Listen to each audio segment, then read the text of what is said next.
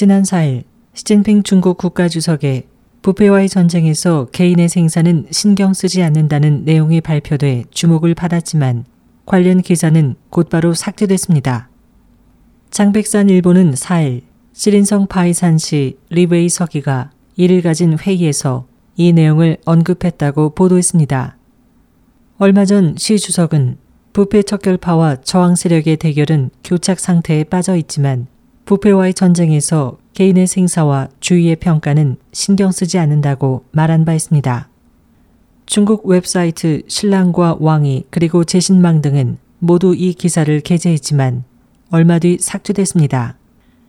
이와 관련해 신찌링 전 군사학원 출판사 사장은 시 주석의 담화가 선전 담당인 류윈산 정치국 상무위원에 의해 삭제됐다며 이것은 류윈산이 선전 권한권을 쥐고 있어 시진핑에게 반발하고 있음을 보여준다. 그가 이같이 한 것은 시 주석의 담화가 개혁파의 사기를 높이고 부패 집단에 손상을 주기 때문이라고 말했습니다. 신쯔린 전 사장은 중국에서의 부패 만연은 장점인 전 국가주석의 정치와 관련이 있다며 장점인은 13년간 집권하고 은퇴 후에도 10년간 배후에서 지배했다. 장점인은 부패로 간부들을 썩게 했다. 중국의 부패는 집단화와 부문화, 지역화가 됐기 때문에 일단 움직이면 큰 파도가 된다고 분석했습니다. 당국은 큰 호랑이인 시차이허와 저우용캉을 숙청한 뒤 조사팀을 상하이에 보낸 상태로 그의 후원자 장점인이 다음 타겟으로 주목되고 있습니다.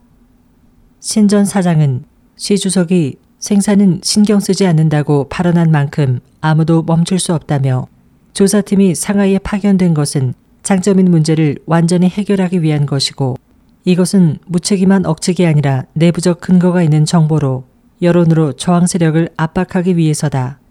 바로 저우용캉보다 더 큰 호랑이를 잡기 위한 것이라고 말했습니다.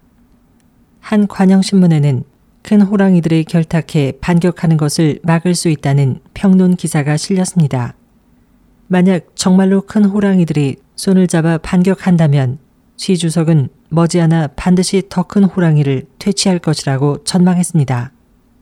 SOH 희망지성 곽지연입니다.